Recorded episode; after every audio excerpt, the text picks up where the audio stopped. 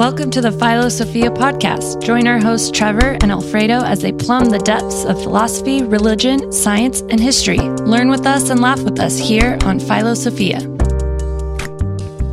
Welcome to Philosophia. I'm Trevor, joined, as always, by my co host Alfredo. Alfredo, how are you? Good evening, Trevor. Good to hear you after our last uh, podcast. Yes. What happened to that one? I, I haven't posted.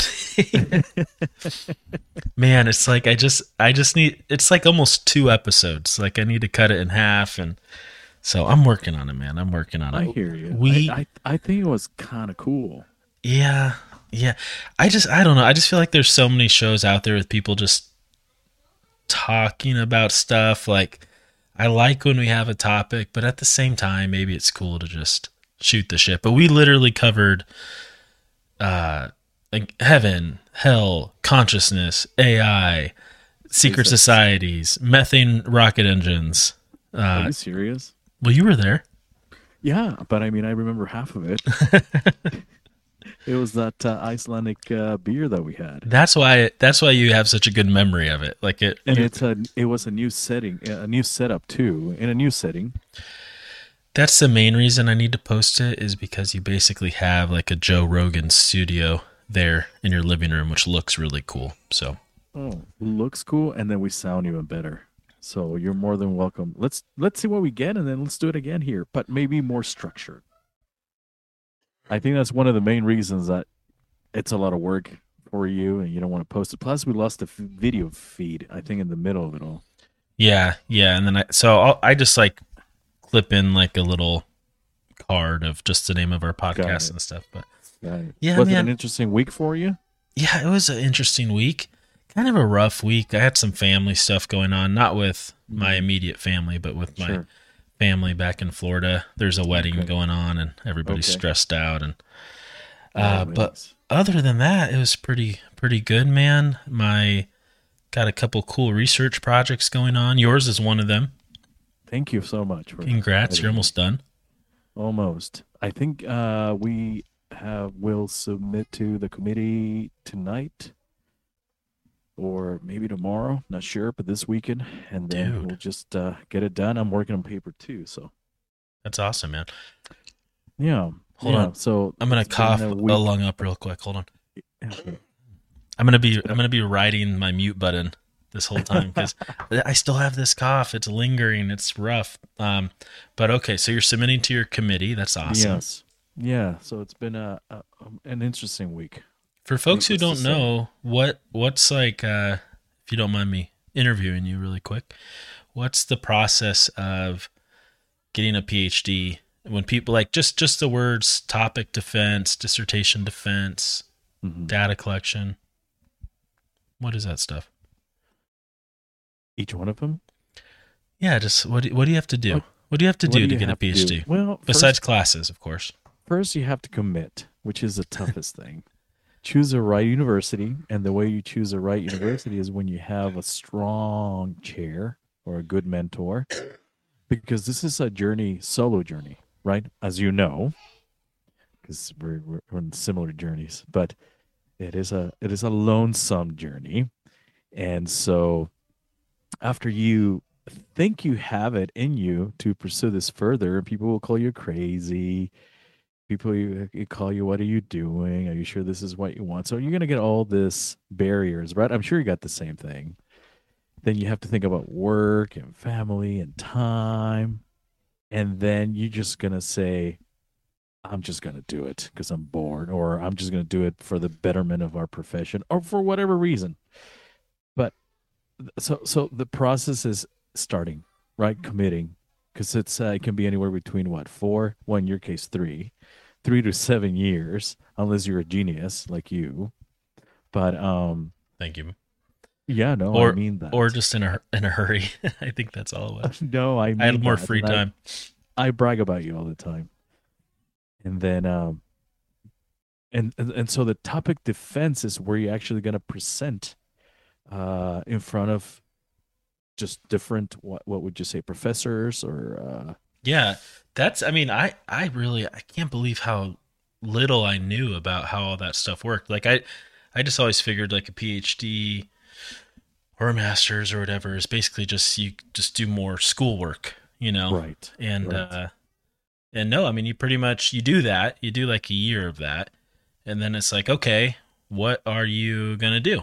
And it's like, well, what, do, you, what do you mean? Let's, let us hear it. Let it's us like- hear it. No, you gotta you have to create you have to come up with a question and you have to tell Right. a committee of um I, I'd 20? say your peers, but they're not your peers because they're above They're you. a little bit of everything. yeah. And so you need to convince them that your idea is novel and worth investing money into and that you're capable of executing and then they approve it and then you have to do it and that takes another year at least and then after you And do don't it forget the comprehensive exam. then there's That a was fun. comprehensive, yeah, and then and then you defend after you do all the data collection and analysis. You defend it, and then you have to submit some papers and get them published.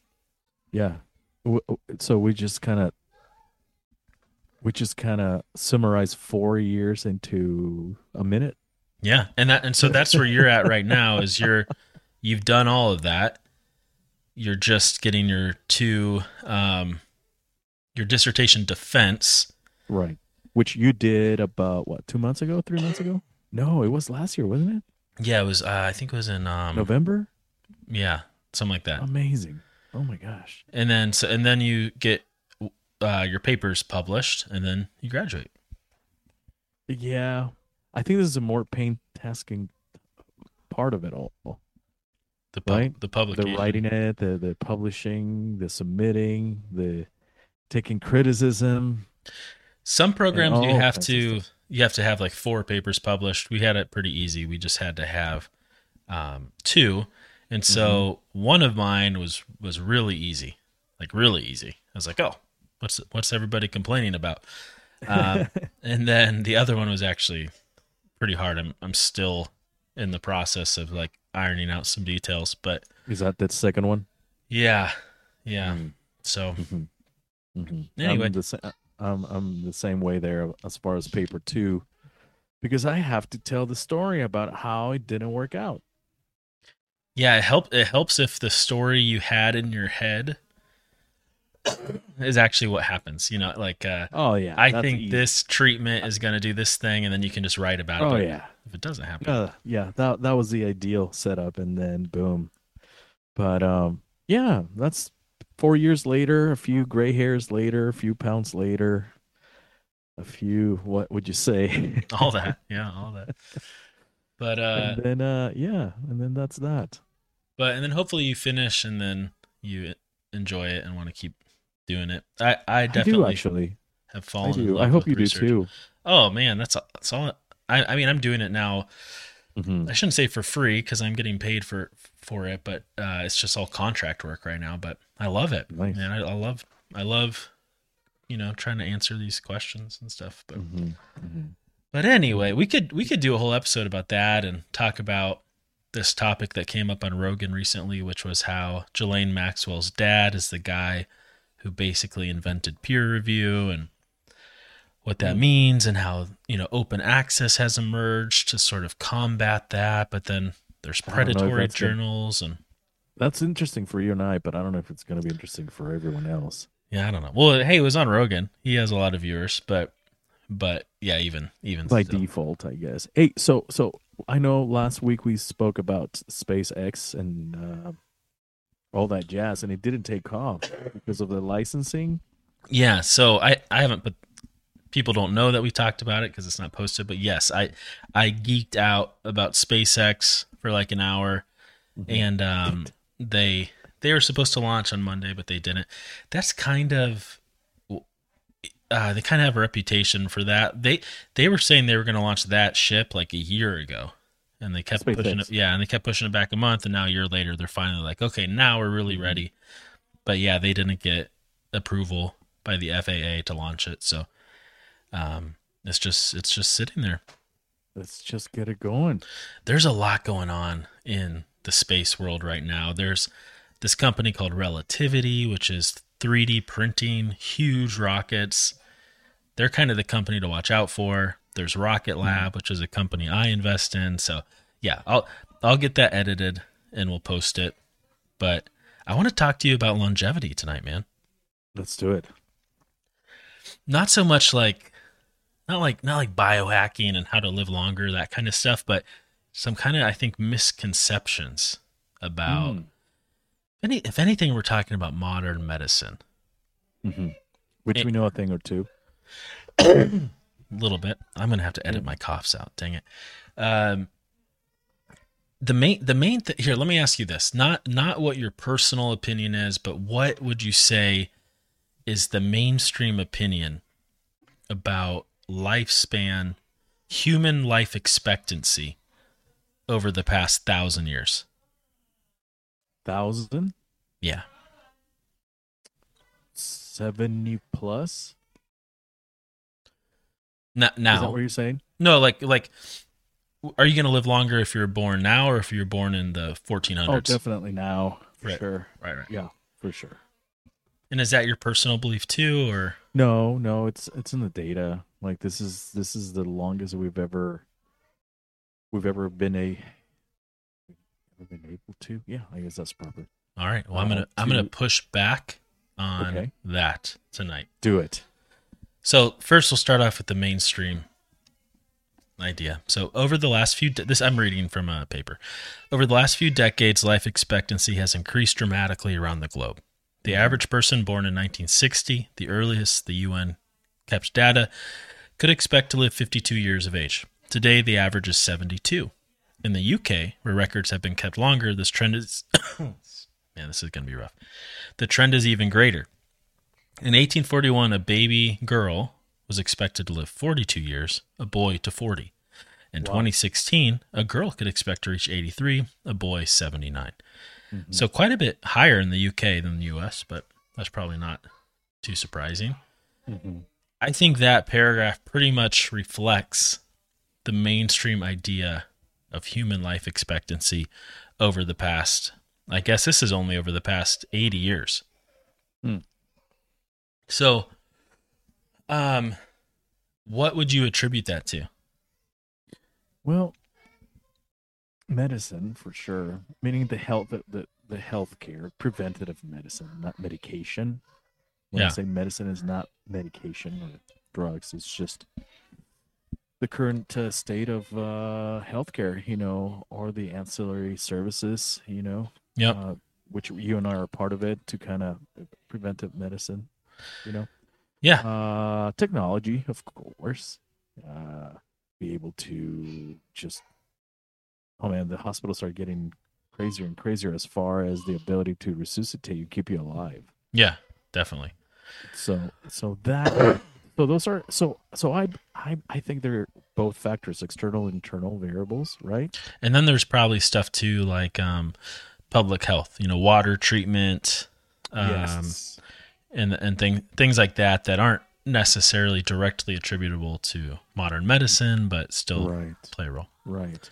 So so in, in that part, and of course you know about the blue zones, right? Yep. Because we have one, only one here in, in I'm- the United States. I'm writing a paper with the author of that No. study. Yeah, No way. yeah. That is cool. That is so cool. So I believe there are five of them, correct? Ah, gosh, I should know this, but we got Loma Linda, Okinawa, Loma Linda, California, So- Okinawa, Japan, somewhere in Italy, Sardinia, Sardinia in Italy. Sardinia. Yeah, and then there's one more. I think in Costa Rica. Is there one? Is there one or two more? Um, But basically, oops, I just yelled in the mic. But basically, those are some places where people live a very long time. Yeah. The yeah. There's lots of It cool might have been research on that. 70s, right? Is there one in France too? I feel like No way. no. Maybe I don't know. I thought there were like four or five of them. I should I should know. Um, the paper I'm working on is using one of those data sets Okay. as a test data set for the biological age prediction model nice. that that is being patented. So we're seeing we know it really work it works really good in the training data set. We're seeing if it works in test data sets. So Oh, okay. So the five places are the ones that we said plus uh it's called Nicoya Peninsula in Costa Rica and then Icaria in Greece. Greece. Those So- Mediterraneans, man, they know what's going on. Yeah, those olive olive uh those olives. So so the, the the the part that I was reading is that each of those zones they have they could they have a contributing factor. For instance, in Sardinia they drink a lot of wine.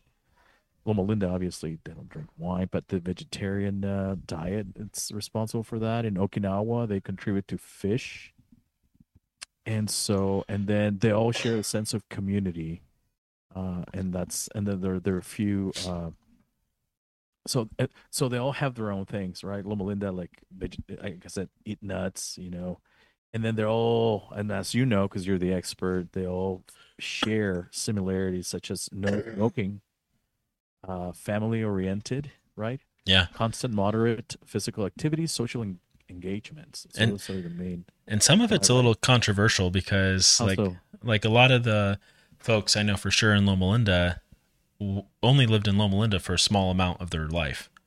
I see. and um and so and like again in Italy there was a high alcohol intake and then there's this other thing called the French paradox which I know they weren't one of the five places but they have a long lifespan the French and it doesn't make a whole lot of sense to us because they have a very high red meat and dairy and wine intake. And those are all things we sort of associate with short lifespan. So anyway um so yeah. Gosh this is i'm gonna have to edit all this out. So uh anyway yeah uh i think you're kind of your point your idea is that is the mainstream idea and maybe the right idea but there is maybe kind of a counter point I, i'd say maybe just a, like a, a nuance to the idea that life expectancy is going up Hmm. uh, over time Okay. and What's so so let's just do a quick distinction. So there's a basic distinction between life expectancy. Oh my gosh. Okay. There's a basic distinction between life expectancy and lifespan.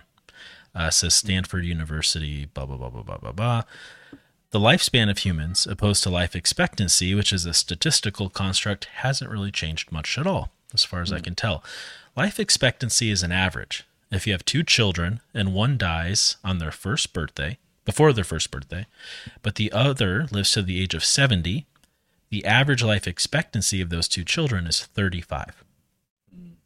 And so the question is is that an accurate reflection? You know, let's call those two children a population, right? Mhm. Is saying that the average life expectancy of that population is 35, is that really an accurate reflection of expected human lifespan? Right? And the idea is maybe we need to do some adjustments of the data. Hmm. Is it that life expectancy is going up, or is it that infant mortality is going down? And so um, that's led to a whole other field of statistical analysis. Before we get there, though, Mhm. let's just consider that idea of 35 year life expectancy. Because earlier I said the average life expectancy in 1841 for a girl was 42. Mhm. All right. So moving on. That's what's led to the popular belief that a Roman or a Greek or whatever would be considered old at the age of 30. Mhm. But the Romans and the Greeks must not have got the message because here are some quotes from Roman literature. A man should marry when you are not much less than 30 and not much more. And so if you look at some of the average life expectancy numbers for like Rome and stuff, it's like 30. And it's like, wait a second. How could we be recommending that people get married at the age that they're expected to die? Yeah, it's like getting married out at 80. Right, right. And then political offices didn't even allow a young man to stand for his first office, that of a quaestor, quaestor, I don't know how to pronounce it, until the age of 30. To be a consul, you had to be 43, eight years older than the U.S. minimum age limit for presidency. Wow.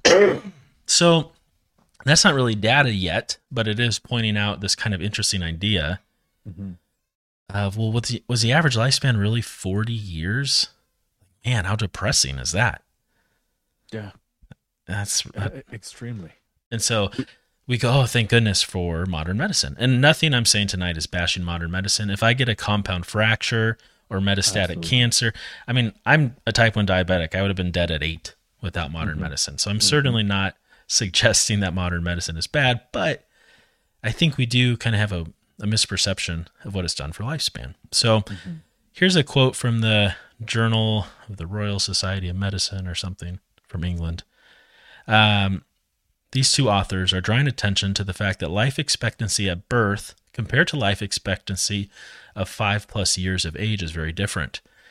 Life expectancy in the mid Victorian period, so a long time ago, was not really different from what it is today once infant mortality is stripped out.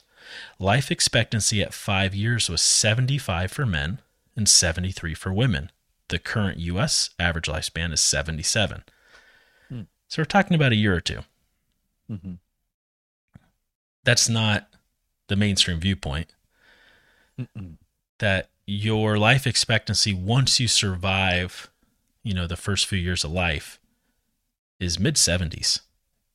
Even 100 years ago or 200 years That's ago. crazy. Mhm. But doesn't what does that mean for medicine? Because we've just this is a the the thing we spend the most money on other than war, I guess. Maybe more actually, I'm not sure. And then that data is further complicated by female mortality and childbirthing. Um, mothers had a very high mortality rate. So if there's one thing we've done well at, not in the US particularly, because our infant mortality rate's actually pretty bad. But Is it? one thing the world has done a good job at is infant mortality and uh, avoiding death during childbirth. Hmm. And that's just through things like washing your hands when you deliver a baby and stuff like that. Right. Keeping some form of sa- uh, yeah, yeah. Cleanliness. Okay. Okay. So I mean, whatever say say we've gained a year or two, or there are some papers that that claim that oh, if you adjust the data differently, it looks like we've actually gained more like ten years. So even the Have we have we though? what do you mean? Um never mind. Like I'll, I'll I'll I'll bring that point later. on. okay, okay. Yeah, yeah. So so even even like the counter argument to this argument, which is considered a little fringe, is like no, no, it's not 2 years, it's more like 10. And it's like, well, even that isn't what I feel like we were sort of that's not popular opinion, right? So, uh, if you want to take a cynical view, you could say that if modern medicine can be credited with anything, it's probably a year or two of end of life care for most people. Oh no. And then some really dram- like hospice care. yeah, just dragging it out a little bit, you Oh, know. man. And then for many people some really dramatic, you know, doubling their life. So so we're not saying it's bad, it's just that's a small percentage of people. Mhm. Um and so and then and then that's like and really, I mean, those few years probably come from just basic stuff like hand washing and water treatment and a, a decrease in starvation around the world. Or you can make the argument that uh, food quality has gone down. There's toxic toxins in our water. Gosh, plastic is messing us up, and so modern medicine has sort of offset that. Mm-hmm. Yeah, our our food intake right now, the processed food, it's uh, out of control. Nothing is fresh anymore. Everything is GMO. It's nuts. But I mean, you know, yeah, no, it's ter- it's terrible. it's it's horrible. It's it's horrible, and we are what we eat. You know, that's that's the medicine. So Yeah. it's what kind of fuel are you putting in your body? You know, but you can't get away from this stuff like Monsanto grains. You know, the old GMOs, and that's pretty. Canola oil.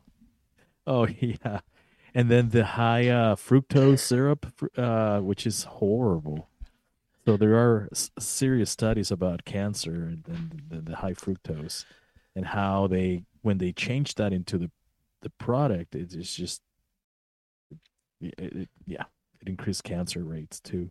this has all been talked about by people smarter than me, but um, we we've kind of done some victory laps in healthcare about heart disease mortality because heart heart disease mortality is down a lot. Mm-hmm. But if if you look at heart disease incidence, it's actually up quite a bit, Mm. like a lot. So basically, Really? more people are living with heart disease because we have stents and we have open heart surgery and we have statins and stuff. So actually, uh, even though animal fat consumption is way down, heart disease is way up. So what what's up with that? Well, it mirrors two things. Uh, the big heart disease epidemic happened when we replaced a lot of animal fat with um, industrial seed oils and and sugar. Uh, and Refined sugar. yeah, uh, yes. So anything that's reduced fat is going to have more sugar than the full fat version. You know, reduced fat milk, reduced fat peanut butter. Got it. They just reduce fat, add sugar, and then they do a lot of seed oil. So do you know the story about canola oil, where it came from? No, I, I don't actually. Okay, so after World War II, um, Canada's big export was engine oil, and it came from a seed called a rape seed, not a not a grape seed, but a rape seed, and uh, and it was branded Canada oil, Hmm. and so once I get this cough over, it will be done. But uh, so so after World War II, they kind of rebranded as canola oil, and they started selling engine oil as a food. Are you serious? Yeah, and it's in everything. I mean, it's in literally everything that comes in a package has canola oil in it. That's crazy. Every dressing, every dip, every like we have bean and cheese burritos in our freezer, canola oil. Like everything has canola oil, everything because it's super cheap. And then um, cotton, the clothing manufacturers had all these cotton seeds, Mhm. and they turned it into Crisco, and then that was deadly. So now they've stopped doing that. But but all these like Crisco. industrial seed oils, man, That's crazy, man. it's bad. And there's this is clear. Like anything that has a high omega six to omega three ratio, it gives you heart disease, like Mm, And cancer. and cancer. And that's what it is. It's high omega six, high linoleic acid. Uh, is it linoleic or alpha? One of them's bad. I don't remember which one, but anyway, so it's that and fruct- fructose is interesting too. If you believe yeah. in if you believe in evolution, um, basically there's a lot of animals that have this mechanism where they either migrate or hibernate during the winter, so they need to put on a lot of fat. hmm So they evolved this genetic pathway that converts fructose into fat. And so in the fall, when there's a lot of ripe fruit, ripe fruit has a lot of fructose laying on the ground. And a gorilla, for example, could just eat a hundred pears or whatever and just put on fat like you wouldn't believe to survive the winter. Hmm. And now fructose is like one of our main ingredients and everything. And and sucrose, which is sugar, is half fructose, half glucose. So that's for most people, even if you're avoiding high fructose corn syrup, it doesn't matter. You're still getting sugar. So That's crazy. Yeah, that's that's like canola oil, high fructose syrup. It's everywhere. it's it. everywhere. Yeah, every everything that we eat has that, and so and so. See, that's why the Coke, like Mexican Coke, pe- people covet it uh, because it actually has sh- sugar cane, like old school. Yeah, you know, yeah. like before the fifties, and so that's, that's why it still tastes differently, and they still make it with sugar over there, uh, versus a Coke over here. It's all you know, high fructose. Crazy. It's wild, man. I mean, you if you think you're eating healthy, like you're probably not. Like every salad oil, every mayonnaise, every like it all has canola oil. And the thing is, we're always on a run. And so, what do we do? Convenient. We pay for convenience, right? Yeah. Put it in the microwave. Yeah. Uh, in fact, I have a friend who doesn't own a microwave. Uh, believe it or not. What is he? And so, Air yeah, fryer? Yeah. Air fryer? Uh, I don't know if he has, but he doesn't have a microwave. He doesn't like, but he he's a bit out there though. He's just So- showing off.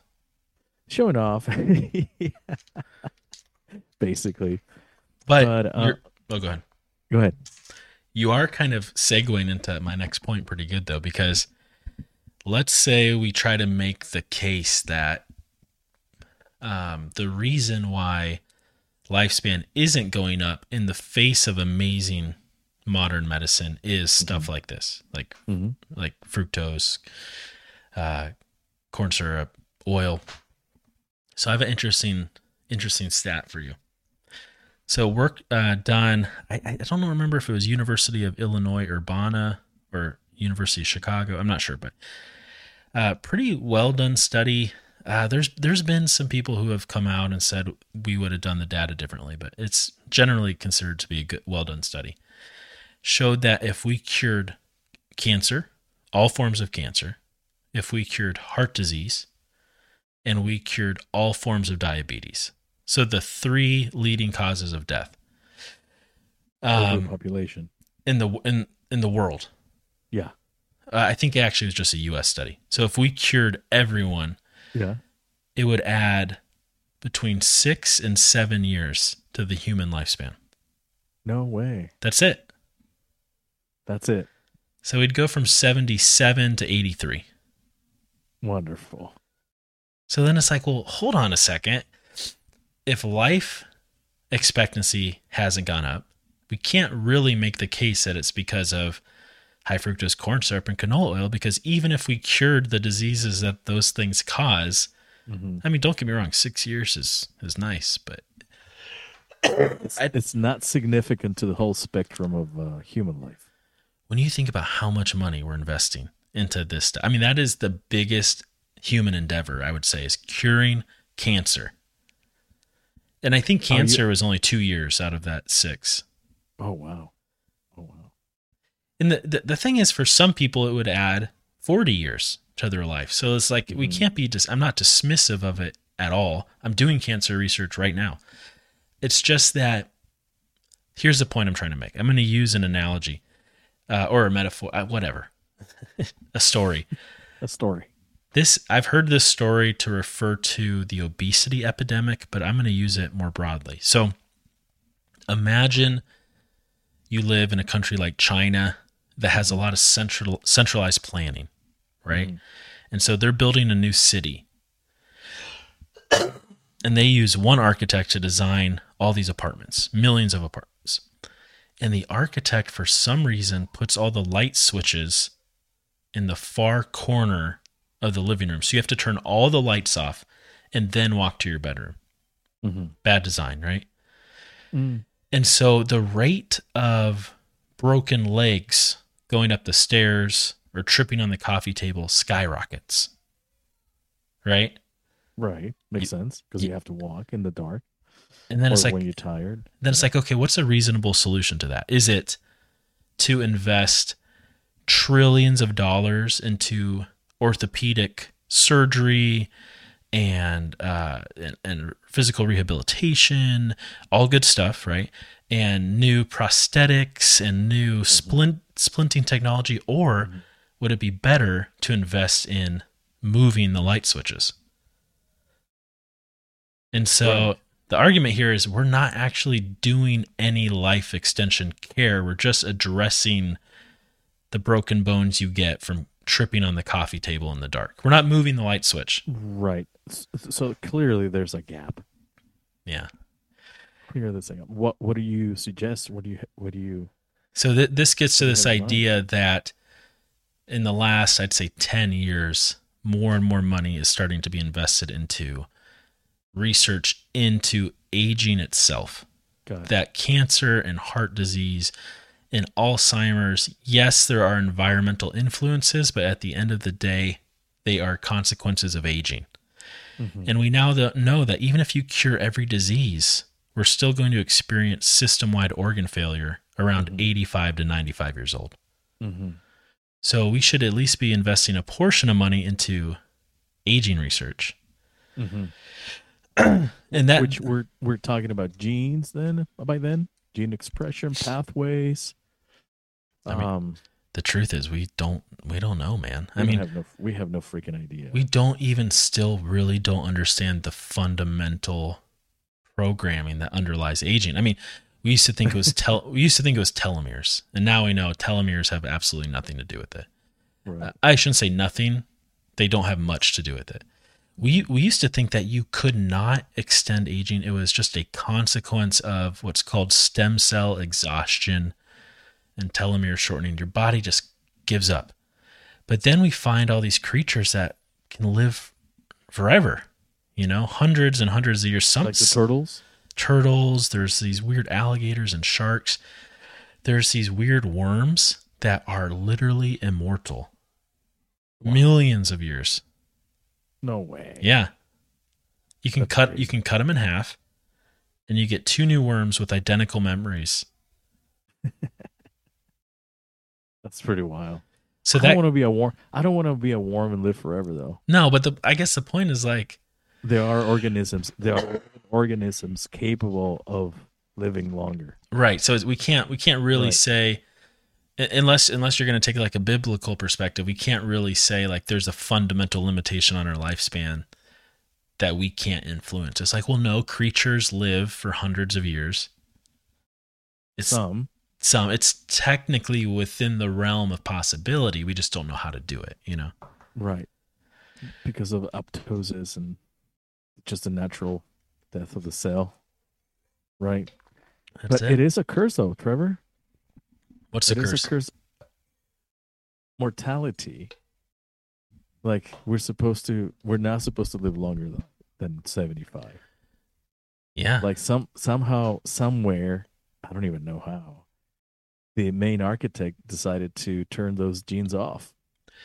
I like I like the idea of architect and the idea of genes being a blueprint because that is just such a good metaphor for, for what they are. right? They just he just kind of turned down the dial. Said oh see you're gonna you're gonna die and you're not gonna leave us long.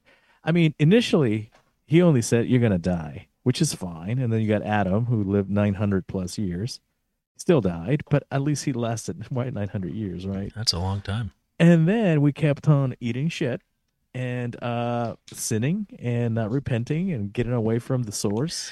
Is the eating shit that the apple? Is that what you're talking about? yeah. No, just continue to sin. Continue to break the covenant between God and men. And so until David, Psalms, you know, and then we cut it down to 70 something, 75, I think. That's what he says, or 77, something like that. Oh man, that's cool.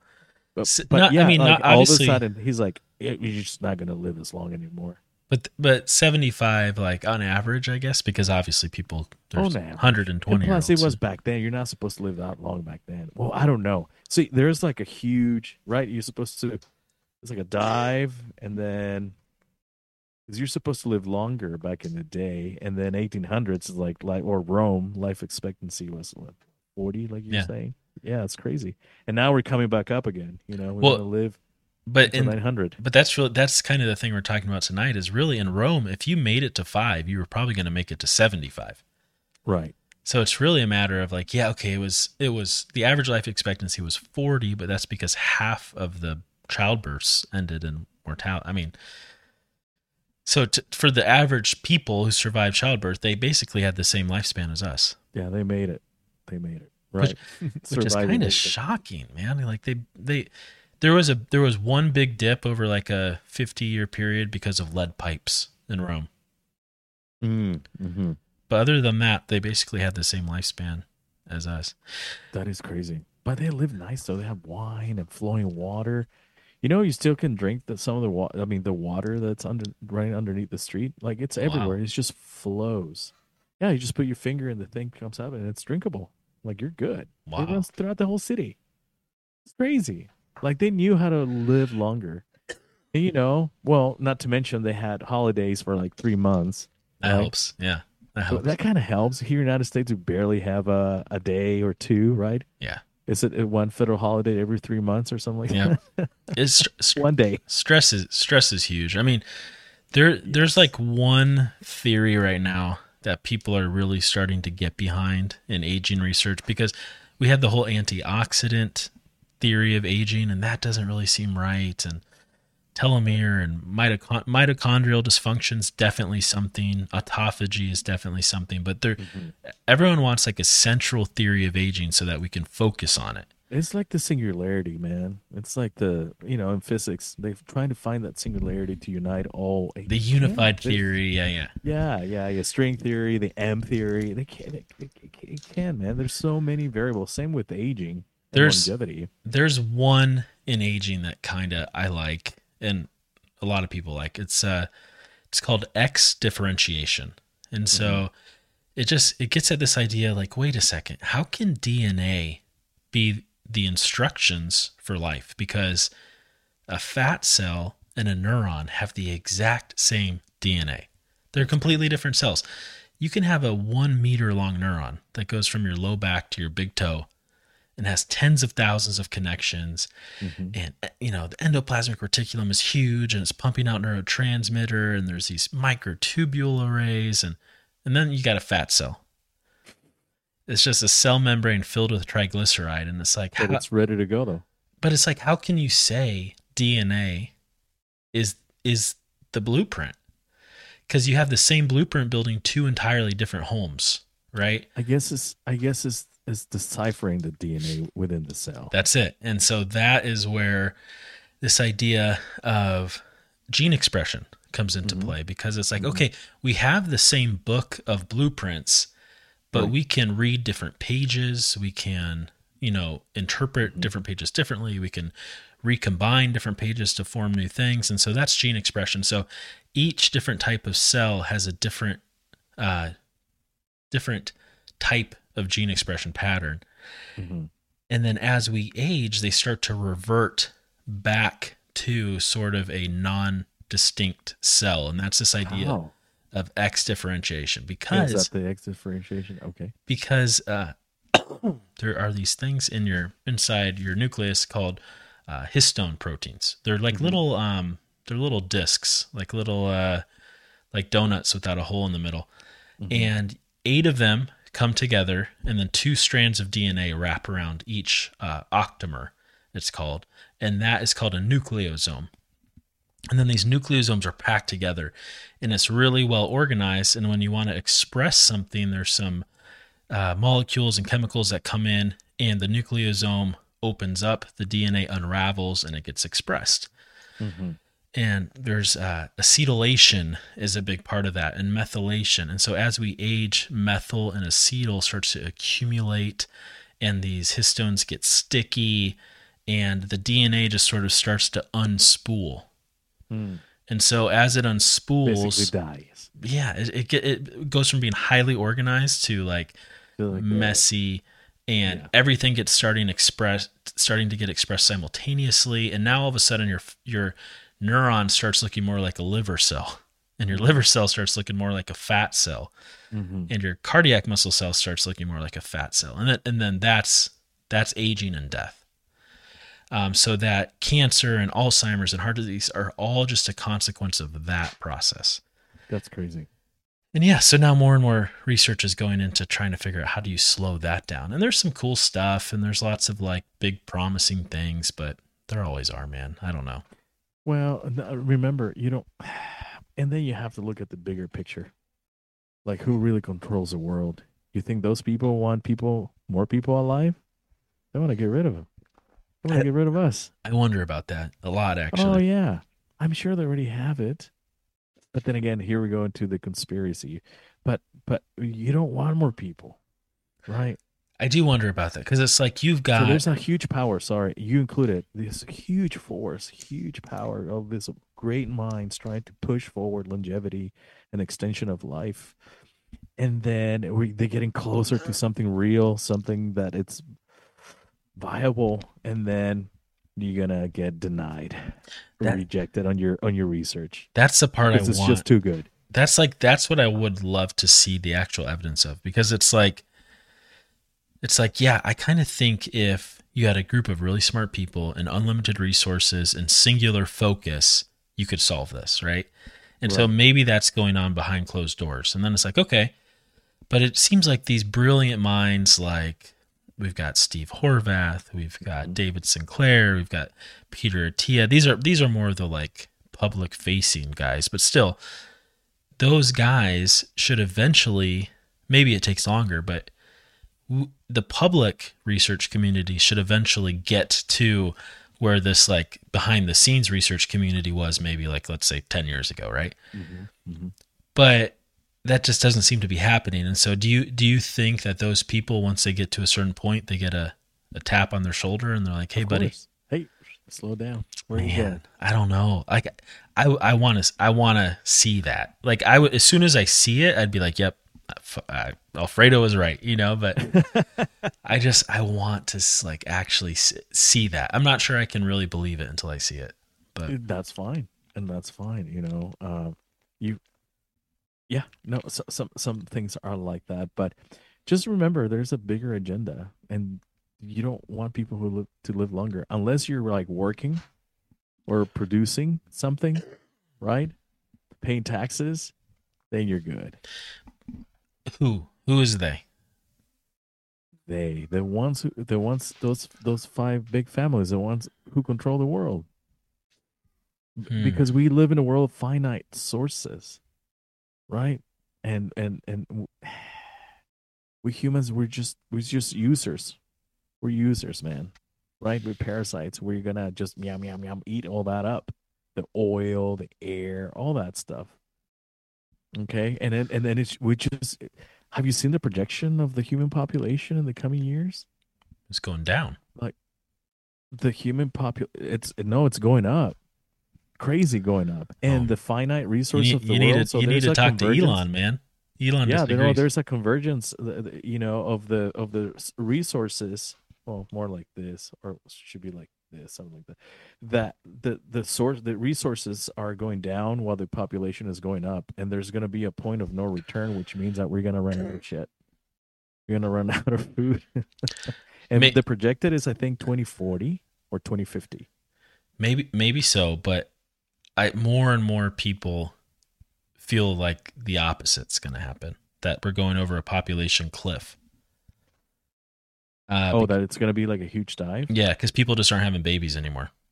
well that too and then covid that helped Yeah. like get rid of uh, millions of people right so Here- it worked for them Here's the thing: if there's like this shadowy group of people that hates humanity and wants us, I, I might die from this cough. My gosh, there, there's a shadowy group of people that wants everybody to die, I just feel like they're not doing a very good job because not everybody just just like three fourths because like quality of life keeps going.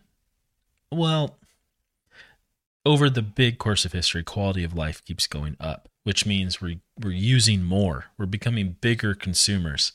Right. And i even though we're kind of making the case that it's not going up very much life expectancy is going up. So it's like man if there's these people that have this agenda like i just feel like they're not doing a very good job you know?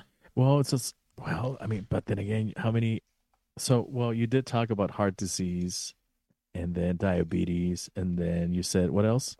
If you if you cured it? Yeah. Cancer. Cancer. Those three huge ones. Only six years? Yeah six to seven yeah. That's crazy that's great yeah they're not doing a good job i don't even know what if they know what they're doing they they asked me this exact question on Grimerica. Like, do you do you think there are people who have already cured this aging? I don't. I really do not. I mean, you look at China, their high, high elite guys right are getting like organ transplant after organ transplant, and they they they die five years after that process begins. So like they're pulling out all the stops to keep their high level people alive, and they're not living much longer than anybody else. You know, they're not beating the queen. Um, maybe they're beating the queen by a little bit. And so I think that is the peak. Like, look at the queen; she had a long life. Like, adeno adrenochrome there you, go. dude. You you got to stop bringing up adrenochrome on our podcast. i'm podcast. sorry uh if what one day one of our employers is going to find one of these episodes and be like were you Really? talking about adrenochrome uh but but okay but even still let's say okay she's doing that right? She lived as long as my great grandmother so and my great grandmother was a poor farmer. A so farmer nonetheless. So but it's it's like what have they I, it's just hard for me to believe that they've got the secret sauce you know oh yeah i don't i could see both sides i could see both sides i don't know what i we believe can't we can't cheat death man Th- that's that's my belief. I think we're pretty much all in the same boat. Like like middle class, upper middle class, all Right. the way to mega rich. Like we're more or less in the same boat. Like maybe they got 10 years on us or And maybe they wear better diapers when they Exactly. start prolapsing or or eat better foods at the at the sniff, but we're all going there, man. exactly. now, if you're r- on the really low end of the spectrum, like really poor, Oh man, yeah, you're gonna die earlier. sooner. Yeah, there's no doubt about that. Unfortunately, they're Yeah. just that's just data.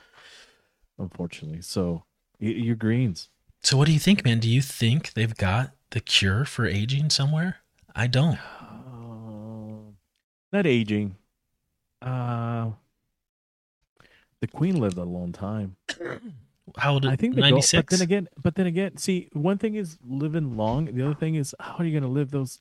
Like she was, I don't think she was very happy. no, but she Like she she, was. barely move. Yeah, she can barely think. She can barely eat. I don't know. But- I, I'd rather go with a bang. You know, both of my go when great you're high. both of my great grandparents on my dad's side made it to ninety eight, Pretty amazing. and he was grabbing nurses' butts at ninety eight in the in the sniff. Man, he was a happy camper till the day he died. So it's like, it's like he beat the queen, man. So I just I don't know. E- either the queen's not one of the power players, which is possible. Maybe there's this Mhm. whole other level of secrecy and power, Mhm. but But even Rockefeller, Rothschild, they they all die. We're not. You can't cheat death. We're all gonna die. Memento mori.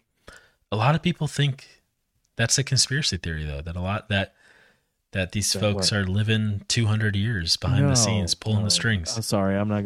We believe in conspiracy theory. That's there's no way. i don't think so either Way. but doesn't that kind of we see the eight. We see. We see. We see our bones. We see the OA. You know, osteoarthritis. Our, it just takes the disc degeneration. I mean, it's just it's bad, dude. No way. Two hundred years. Forget it. I'm not buying it. There there is some promise right now but I, I don't there's nothing major. I mean i don't know. David sinclair is kind of the king of making like big promises and only delivering partially on them but um he's Like got Uh-huh. uh, he's got something going on right now where they inject basically they activate genes that are highly active in the embryo. And so they cause stem cells to um they, they, they cause like exhausted senescent cells to become stem cells again which is which Oh, is wow. good That's kind of cool. and so they've cured blindness and stuff in mice. Like he does a lot in mice. And he he takes a gray mouse and it, it turns young again and it gets a lot of attention, but it just never translates to humans. Um Mhm. never does. So Hmm. How much, or the question is, um, how much longer do you want to live like you, like right now? What, Uh, what's your goal? 90? Like your grandpa, 98 maybe? if I could live like 30 year old function, I'd, Hmm. I'd say bring on 500 years, man. Yeah. But if I'm, you know it's not in but- reality though. well, in reality, there's no, reality is I, I don't have a choice, you know? Yeah. so you're asking me a hypothetical. If I could, uh, then yeah, uh, if I can maintain youth, Right. I, I'd say let's let let's let this baby run. For, ask me again in a thousand years. As we nice. As we speak though. Well, I don't have a choice. I mean, it, it's just whatever's gonna happen is No. gonna gonna happen. yeah. But I mean, you are t- you kind of do have a choice. You can make the right decisions, eat the right foods, and at least push it, so you won't be like sick at sixty, because you still have like forty more years. That right? that's the main thing, I guess. Like, I I don't think I really have that much influence over my lifespan. Um, Right. But I do have quality of life, though. You do. I have a lot of influence over my health span, and so that's the focus. Um, so yes, I mean, as long as as long as I can, right? I mean, I think that's everybody's Mm-hmm. answer. I don't know, man. You want to fall apart? Rock stars. Well, no, rock stars want to. They don't, I don't think they want to live forever. They just want to sing and go. Mick Jagger's still having babies at seventy eight But he is British, first of with all. a twenty eight year old. oh my god! No way. Forever, forever eighty, forever twenty one, forever eighty one. He's gonna oh be making babies at ninety five, man. That's crazy. But then again, it's him. It's a Rolling Stones. He can do whatever he wants. He's like a less demigod. But for average you and I, You know, it's a different story. I, I, I think the quality of life, it's to me, it's more important than how long I want to live. Yeah, definitely. Definitely. Right? Yeah. Like like I still want to be able to do like you said, youth, you know, be able to run. Like I've seen cyclists like at seventy five man just passing me. Yeah. Like I get drop at those guys. Like that's amazing. I mean, you can see every fiber in their gastrocs, you know, their and, and the quads. It's like, oh yeah, but um, it's amazing. It's like it can be done. It can be done, but we're all gonna we're all gonna hit the we're gonna hit the deck, man. I don't think people realize how unlikely that is, though, because I think most folks go, well, that I'm not going to fall apart at 60. I'll be one of those guys at 75 riding the bike.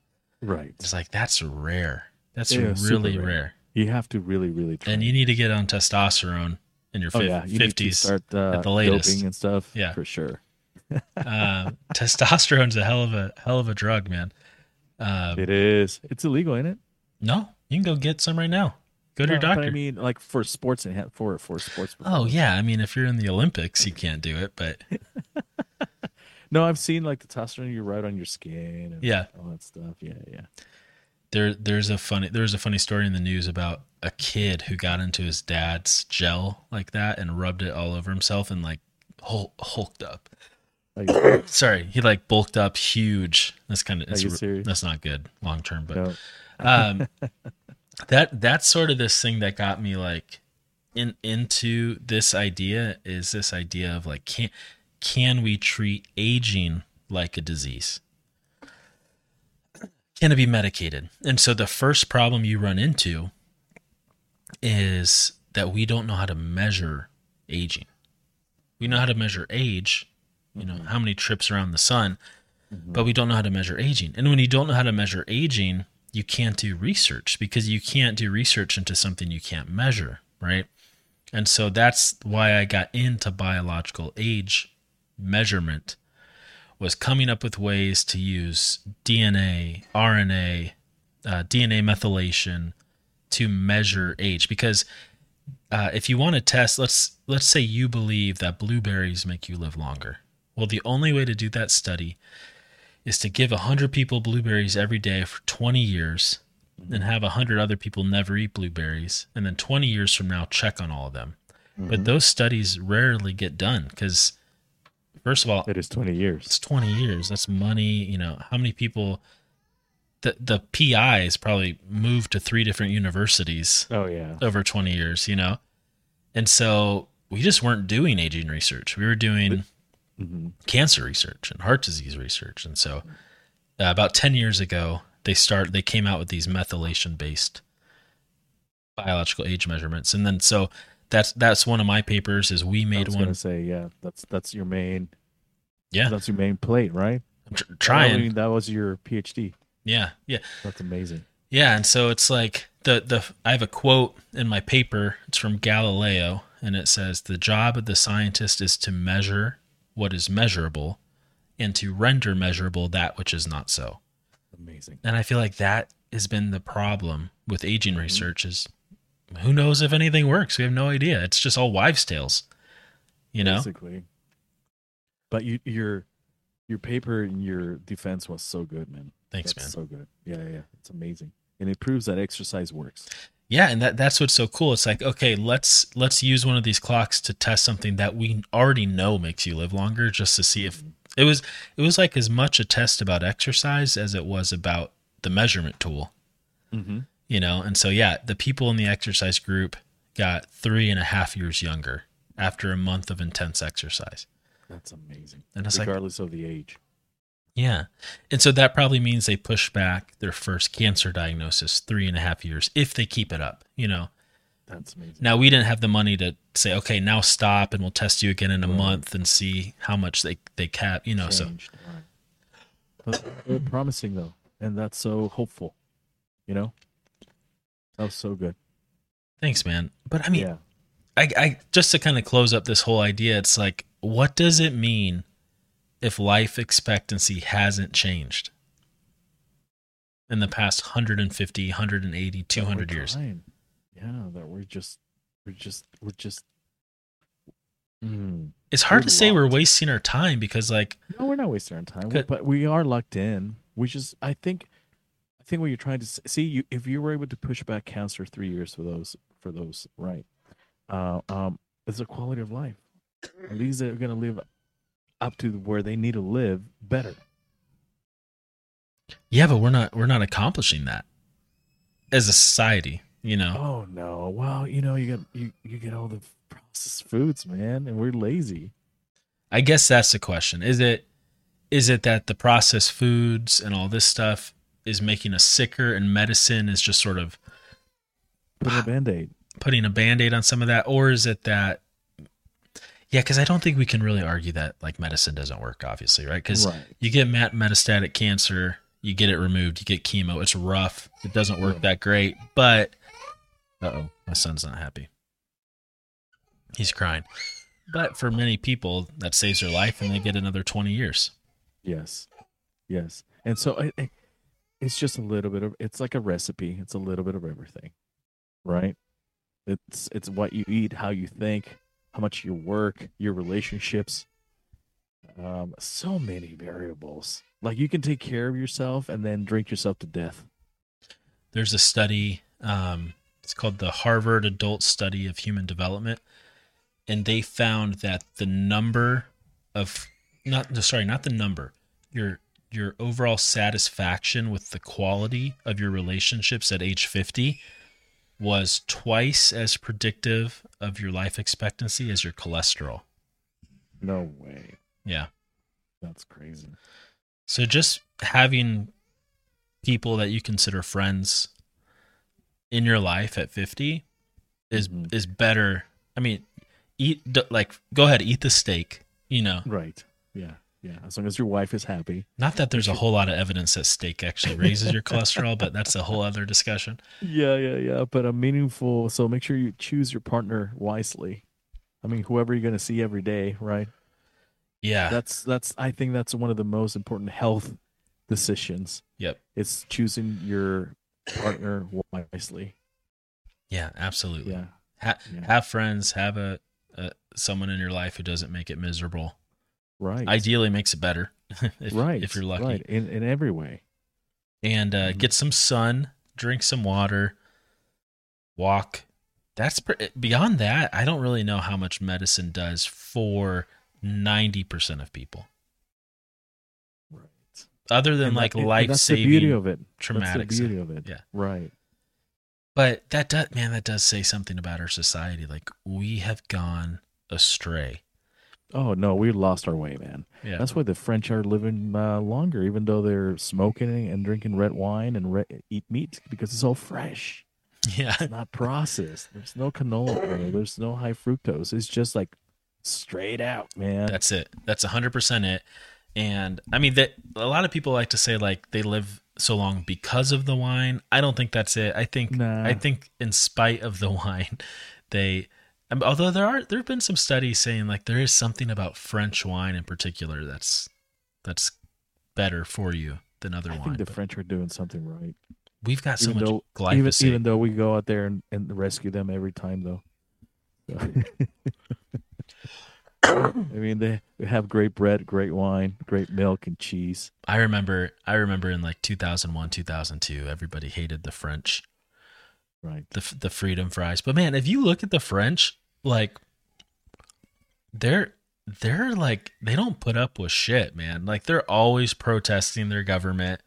They're always in the streets throwing shit Right. at government buildings. Like I, Right. I don't know if we can really call them uh, pansies, man. I mean, they're they're, no, they're not, man. No, they're not. They they know what they want, when they want it, how they want it. yeah. They'll, know? they'll ev- like I feel like if you're a president in France, like you know they could pull out the guillotine. You know, Oh, yeah. like it's They're the who unlikely. invented. it. Yep. Yeah, no, they're they've been very prominent force for hundreds of years. Same with uh, a lot of countries in Europe, actually. You know, but um, as far as the eating part, um, it's like it's it's mathematical, which means that you you you, you can multiply with one variable, right? You need at least two. Yeah. Right? Yeah. So so exercise alone won't make you live longer if you're eating Big Macs. But um, right, so it has to do. You have to put in your part, like feed your body the right foods, and then do the rest. Mental health is huge too. Depre- I mean, Oh, depression and stress correlate Oh, strongly. That's what I'm saying. We're so complicated. Yeah. I think Yeah. that's actually probably a big part of the exercise benefit is Mhm. depression. Mm-hmm.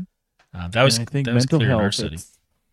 Yeah, mental health and gene expression, like depression associations between depression and cancer, or depression and developing some other diseases. You know. Yeah. That's That's- a, that's. That's kind of some of the next studies I'm trying to do. Is we have we have these gene expression changes measured now, Mm-hmm. and we looked at aging, but we're starting to look at like what what depression pathways were altered, what Alzheimer's pathways, what Fear, yeah, pain, yes, yep, pain for sure. Everyone, everyone has like chronic pain. and and depression ties into chronic pain like Yep. unbelievably. yeah. Well, look at fibro, right? Yep. It's all. It's all. It's all. Well, not all, but it starts in the head. It's also like. Yeah, but I mean that's not necessarily an insult saying it starts in the head. It's like pain. Oh no, no, that's no, where we not at all. interpret pain. You know, yeah. Yeah, yeah, yeah, yeah. The the pain matrix, as we like to call it. For those of you who don't know, there's kind of like a uh, there's a disorder called fibromyalgia that um is kind of like sometimes in certain people, myself included, at sometimes I'll fully admit it, is kind of like eye roll inducing because you just know like nothing's gonna make them better. You know, like there's nothing it's you a can warm do. pool. Yeah, exactly. Like it's just pure and and that's that's because it's it is in in the brain. Pain is in the brain.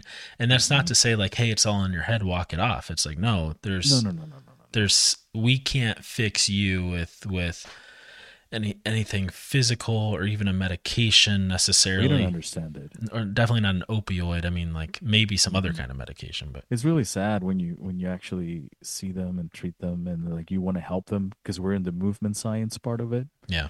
But it's not movement induced. You know, it has nothing to do with the musculoskeletal. And Yeah. so whenever, yeah, whenever whenever they show and they have that, you know they're suffering, and it's painful. And I don't know about you, but I had pain. Like I I messed up my shoulder Monday. I was doing push-ups. oh Yeah, and I was the next day I couldn't move my arm. You know, it was that bad. But uh, just one day, and I still have a little bit, but uh, just one day in pain, man. I was miserable. Oh, I man, that's- imagine. that is my fear. Like I, I wake up, I'm grateful on a day. I'm like nothing hurts, you know, which Right. for me is is almost every day. I don't have a lot of pain, but I do know like because I get a lot of joy out of like going outside and lifting some weights.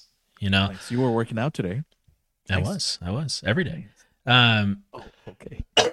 every day, man. Come on. Oh, I'm sorry. This is the first time you offer that information. I But didn't know that. But like ri- riding I a kind of knew. riding a Mhm. bike or like a rower, like I don't enjoy that at all. I do it like a few days a week, but I don't, I don't like it. No but, cardio for you.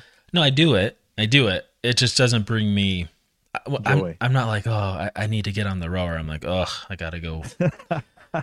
but like doing some squats or bench press or deadlifts, like I'm like, oh, I look forward to that. Like it's enjoyable. Nice. I finish Exactly. it. It's stress relieving, you there know. you go. So it's like j- today though, like I kind of tweaked my knee a little bit doing a squat. Didn't hurt for more than a few seconds, but I'm like, oh man, like it would suck to lose the ability to do this, you know? Oh, totally, man. That that pain can really can really mess you up. Yeah. So, So pain and then longevity. I don't know. You know, that's that'll be a good one. I don't, I don't really know what the point of my topic was tonight, other than, Live longer, man. well, I, I think I want to correct the the myth that, you know, the Greeks and the Romans, Romans. and whoever had an average life expectancy of 30 years, or even Americans and British uh, 100 years ago had a life expectancy of 30 years. That, that it is technically true. That's technically true, but it is a statistical artifact of infant mortality. If you um if you look at five if you made it to 5, you're to make it on average to 75 for pretty much almost all of human history. Um, which man, that's not a popular belief at all. And there's No, a lot of definitely people blips. Yeah, there's Right. blips along the way. There's there's eras and plagues and starvations and famine, you know, And wars. and war. A lot, yeah, that's the other thing too. A lot of times the statisticians they'll remove traumatic death because so many people got gored to death by a sword and a spear. So Yeah. you have to account for that in your 75 year. people think war right now is oh I'm gonna I'm not gonna open another topic. Do it, do it, do it. War, War is bad right now. Shoot, man. Yeah, well, I mean, it's always Back bad, then- right? But having to like stab Then someone in the stomach with a spear. Oh yeah, or get burning stabbed. people Yeah. alive. Like we have, we're just animals. I mean, we're the most civil right now, and people are crying over a lot of. I That's- war is bad. That's you why know? they're crying, man. Because like our problems aren't that bad right now. I, I mean, people got real war- problems. I don't want to be dismissive, but like we're not, Right. we're not gathering our berries every morning as the sun rises so that we can have enough calories to stab right. someone with a spear that evening. You know, like we have a lot That's of free right. time Yeah. and we and come we up do? with problems Go on Instagram with the free time and spend it on social media and get mad. and get angry. Yeah. Yep. Oh man. yeah. No, it's just different times, and and so and so. Yeah. Then, it was rough. Back then, like I'm happy I'm right now, right here, even though it sucks too. Uh, with Like- modern problems. If if I could go in like a Jurassic Park, like little glass ball and drive around and explore, that'd be fun. But no, I certainly wouldn't want to live back then. Yeah, exactly. He's like, ah, it was fun for a day, like Bill and Ted's adventure, right? now, Yeah. it's fun, but bye. Like I'll get used to it here. But back then, you didn't have a choice, right? It was it was rough, man. I mean, And there's fact still we there's still places on Earth right now that are just as bad. So so we're it's not just time, it's location too. But yeah, we're That's lucky. true. We're lucky. I keep forgetting that part. That's so true. That's so true. That it's super rough, and people are like fleeing their countries, and the earthquakes that just happened. Well, like a couple months ago, but it's, it's Rog- Rogan had this episode about the cobalt mines in Mhm. uh, the Congo. Yeah, Uh-huh. somewhere, uh, Congo or somewhere, but Yeah, Africa. literally like slaves. You know, they're slaves. Oh yeah, uh, slavery is still there. with a on. baby on their back using a stick to dig out toxic cobalt ore out of the ground, That's great. getting chemical burns all over them, Yeah, and then Yes. living in a hut with no food, yeah. No water, no food. with mach- guys with machine guns standing at the edge of the mine. Yeah, and here we are crying about what? And that's in your that's in that's in my computer. That's in your computer. It's in our phones. oh, like cobalt. Yeah, yeah, it's wild. and the batteries. Yeah. it's, it's because of the batteries, right? Yeah, yeah, yeah. yeah. Lithium too. Yeah, it's We have gone astray, man. again. No, no, no. Our society. Sorry, Oh. you and I always go astray, but Yeah, no, the world has lost the way. We're we're we're crazy. we have we've lost the way, dude. Yeah, yeah, more and more, more and more. I'm like, man, this is just like I don't want to be pessimistic, but it's like we've made some wrong turns, you know. as a society and as uh, as a human, as a human, like a, a, a human citizen. Let's put it that way. Yeah, We, we're messed up, and the poorer the country, the worse it is. Like all Latin America, you Yeah. know, from Central America down, it's a disaster. Oh, I bet there's some crazy stuff. I mean, I'm Oh, sure there's plenty of crazy stuff going on here too, but Oh no, it's it's it's out of control and not it- it's really bad. Th- This is why they come here. It's a land of freedom. I mean, it's bad here too, but not as bad as over there. do you think it's um just cyclical though? Because I mean, like by a lot of metrics, like that forever though, dude. Like they can't get away. They can't get. They can't get developed. Right? They're Yeah. just not destined to do that. And I Yeah. don't even know why. I, I don't. There's a lot of corruption. So all the, the, the they have the resources, right? There are only a few ones like uh, Brazil, for instance, and Argentina, right? Where the, Chile are the most prominent, the better ones could say that they actually use the resources to create something. But aside from that, like in South America, I'm speaking South America, Central Yeah. America, forget it. Aside, Costa Rica's nice. They they have a lot to offer. And Mexico has a lot of uh, a lot of resources too, and a lot of millionaires actually. But again, it's corruption and it's how diversion of money, you know, or dealing with money. But you just can't move up to like the European level. I wonder why that is, man. Is that by design? Is it a product of something else? There's there's a whole science to it. It's called geopolitics. Yeah. And so there's a whole science to it. I actually listened to a guy, Dr. another Dr. Alfredo Jalife, which is a very pro he like has been all over the world. He's written books, really smart guy, obviously. And he has YouTube videos on geopolitics and how everything some countries are unfortunately designed that way uh, We- because of their location. We played a big part in that in like the 70s and 80s though right i mean we had all sorts of crazy cia operations going Uh, on the United States, we, we're America. yeah we Yeah, we- messed up we- a lot of those oh countries no, we we, yeah. we have seats in every. Yeah. We, yeah, that's an empire. That's how the Romans had it.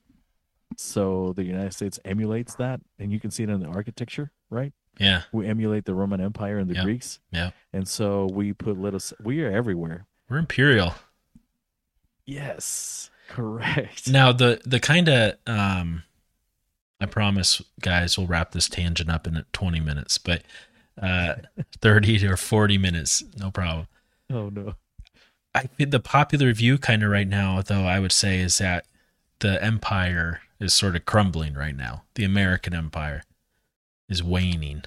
Do you think well, that's, that's true? What, that's what they want over there at the east.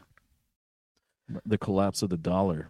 Yeah. and the transition of the uh, currency system. I don't know if you notice or you, if you see Oh, yeah. the news, the Yeah. Cash App guy Yeah. and the other guy. It's crazy. I think three of them or four of them died. The Cash App guy, that was a hit. That's crazy. They caught the guy. It was not a Yeah, random. sure. hmm Okay.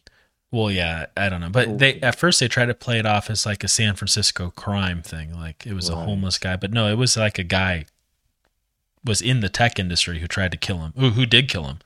Oh wow, that's crazy. How about the other ones? You know, so the whole yeah, the Venmo, the Zelle, The big that stuff. the big news on that is the BRICS nations, right? The Brazil, Right. Russia, India, China, Correct. South Africa, um, going off. Well, uh, Saudi Arabia is the big news that they're going to start transacting in other countries' currency, which is, I remember in 2012, I was listening to this crazy guy, uh, Porter Stansberry. Have you ever heard of him?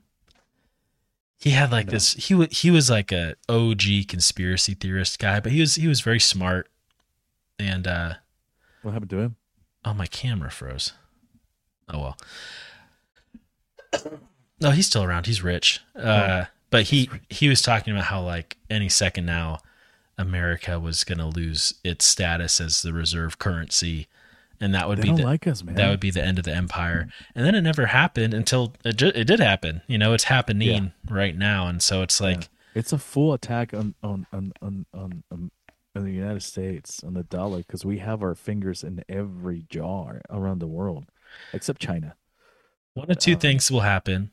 We'll get we'll get uh, firmly put in our place, and it's gonna suck for a long time. I hope not. Or this is all just some elaborate thing that we'll figure out a way to come out on top, like we seem to always do. Yes, yes, but there are two forces, right? The globalists who they don't like us, and then the nationalists, which is um, I I'm a little bit a part of that. Oh, Like I believe no. this country has a lot to offer. You're gonna get us delisted off of the sorry. podcast app. You can't have any. Are you serious?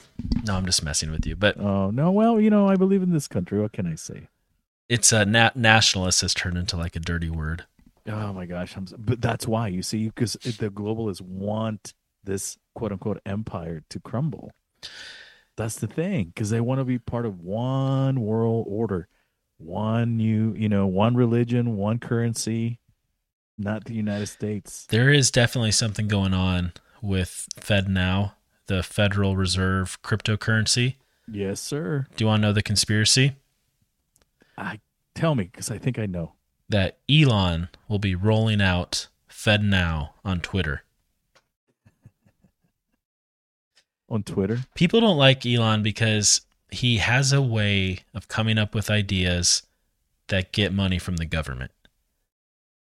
Solar City existed because of government subsidy. Tesla, most a lot of its money comes from government incentives. Hey, SpaceX, the guy government. smart, man. He's always two steps ahead So then, everyone else. so then you start asking, well, where's the government funding for Twitter going to come from? Because that is his practice, is getting money from the government, you know. Mm-hmm. And so now people are starting to say like, there's going to be some weird Fed cryptocurrency, social credit score, spy type thing. I don't know. Yeah, probably. Maybe. Yeah, probably. But Nat, so what are you gonna do about it? You know? yeah, I don't, whatever. It's fine. Um, it's going to happen whether I like it or not. Whatever's going to happen. But anyway, Exactly. back to nationalism. I think, I think that gets tied into fascism. Well, that's the extreme, Nazism. Trevor. It's like religion, right? It's it's it's the extreme version of that. I'm talking about the right amount to to to believe in in in in, in this country, man. Everyone is so comfortable putting gas in their car, being safe. You know, make sure the police protects them. As long as the little world is fine, you know, they get their taxes, everything is fine. But the moment that gets uh that gets disrupted, Oh yeah, the whole the whole thing collapses. it's gonna get it's gonna get wild. But Yeah. Like no, man. When I Mhm. was in, I think tenth grade, like world government class, right? Mm-hmm. Our teacher, Mister Wheelock, he was a good teacher. Sounds cool. Yeah. He put a continuum on the board and we're like, he's like, do you guys know what a continuum is? And everyone's like, screw you. yeah, typical. No, no. We're like, no, we don't know what a continuum is. So Yeah. he just put a line on the board with like, you know, like two little vertical lines on each side. So it's like a spectrum, right? Mm-hmm. And on the left, he wrote socialism. And on the right, he wrote fascism. Mm-hmm. And so he's like, socialism, i or, or maybe he wrote communism. Sorry, communism. And so he's like, communism's like the USSR and, and Maoist China, and fascism is Nazi Germany and Italy. back in the day. Yeah. Mhm. And so I, that that checks out. But and then so he would write like socialism was like a little bit to the right of communism and capitalism was like a little bit to the left of fascism, you know. But it wasn't until uh, I think grad school that I found out something that I think it kind of challenges that paradigm a little bit. And it's this: Do you know what the word Nazi stands for? Nationalist something something. Yeah, nobody nobody does really. And you're Hmm. right, it is national. So that's where nationalism come from comes from. But it's the national I'm going to translate it to English, but Mhm. it's the National Socialist Workers Party of Germany. Mm. Socialist. The National Socialist Workers Party. So it was a leftist movement. Socialist Workers Party. So I, I know everyone always uses Russia and China as examples of communism, and Germany is an example of far right government, but I don't know if you could call a socialist workers party far right.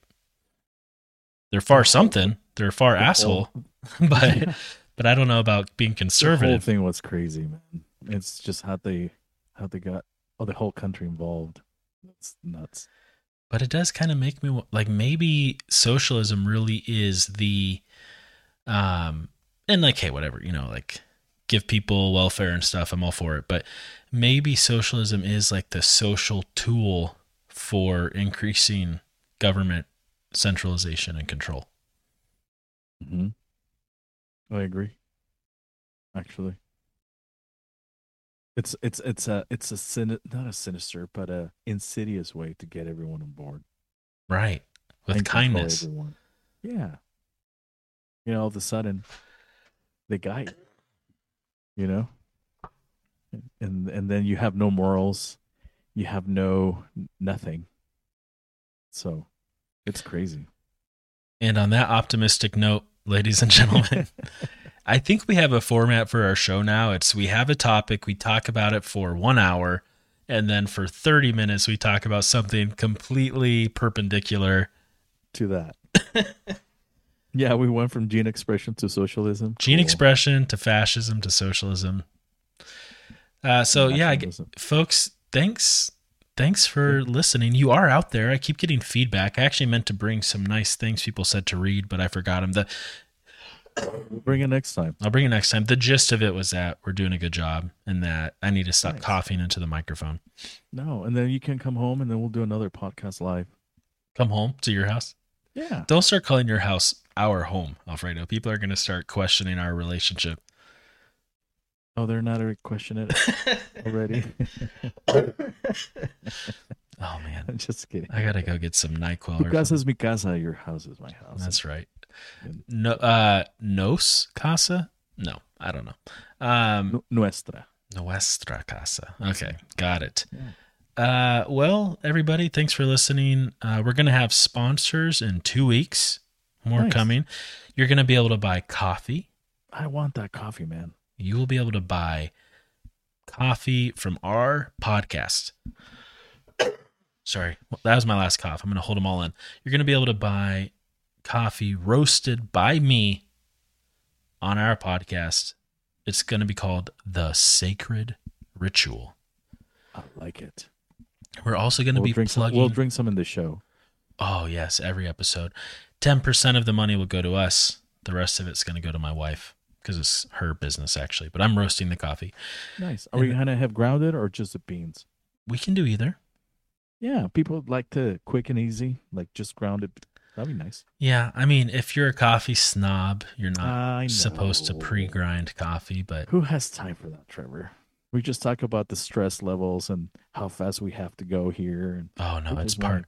the, the pay of the, you know, the convenience of it all. No, it's stress reducing, man. I'm telling you. I've got, I've got a No whole time for corner of my house. I've got a Are manual. I have a manual espresso machine. I have a Chemex. I have a Nice. Stagg kettle that plugs in and Oh, boils water serious. in like 45 seconds. That, oh, you're serious. And then so you get to ch- do I want a little espresso shot? Do I want a pour over? Do I want a French press? And then Dude, we, we, I, I want it all. I have wanna my have single dose. I have a scale to weigh out 20 grams of beans.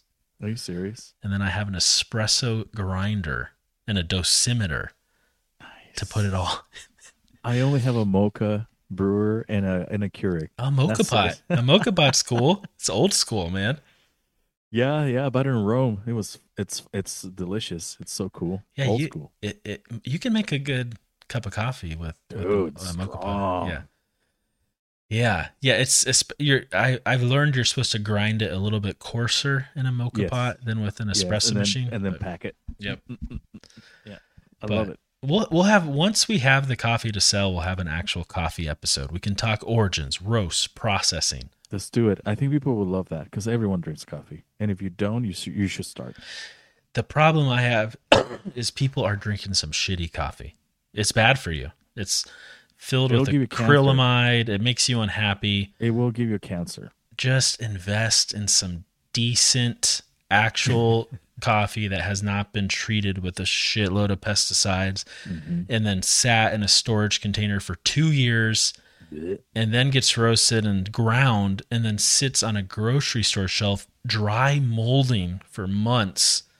True story, man. Worse for So K cups. true. If you if you use a K cup, just stop. You're disgusting. I mean, you're not. I've used K cups before. I'm sorry. I'm sorry for being so aggressive. But I, I, I, I'm disgusting. Thanks. do you? Oh, you use a Keurig? Did you just I say that a second did, ago? Oh, sorry. well, you you got to stop. Listen, you can get a No, Chemex for dude. twenty bucks on Amazon. Mm-hmm. and get a little kettle for 30 but i know it's f- 50 bucks i know I have it a kettle.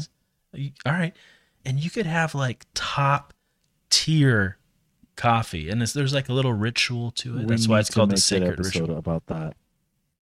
We'll do we'll record I'll, we'll set up the recording in my living room and we'll brew some coffee Let's do it. That'll be fun. all right folks give me two weeks Nice. and you'll be able to order it's it's going to be 18 bucks i just want to rip the band-aid off right now Mm-hmm. that's, That's not nothing. that's not that For a expensive pound of coffee? It's a little less than a pound. It's a standard coffee bag, which is 12 ounces. Oh my gosh, it's great. But it's the same. Like the grocery store right now, I can get decent coffee for fifteen bucks and good get- coffee for twenty. So Yeah, and you get the crap beans at Starbucks. Like you get a grande for what is it?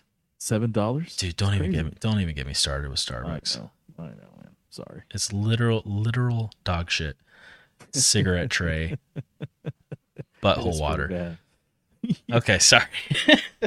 sorry. Sorry I have such Tell a strong you really Sorry. I have such a strong opinion. Uh, I've I've drank a lot of Starbucks in my life, so I shouldn't talk any any crap. Yeah. No. But it's an emergency. Emergencies only. Yes. Yes. All right, everybody. All right. Have a good uh, night. See you.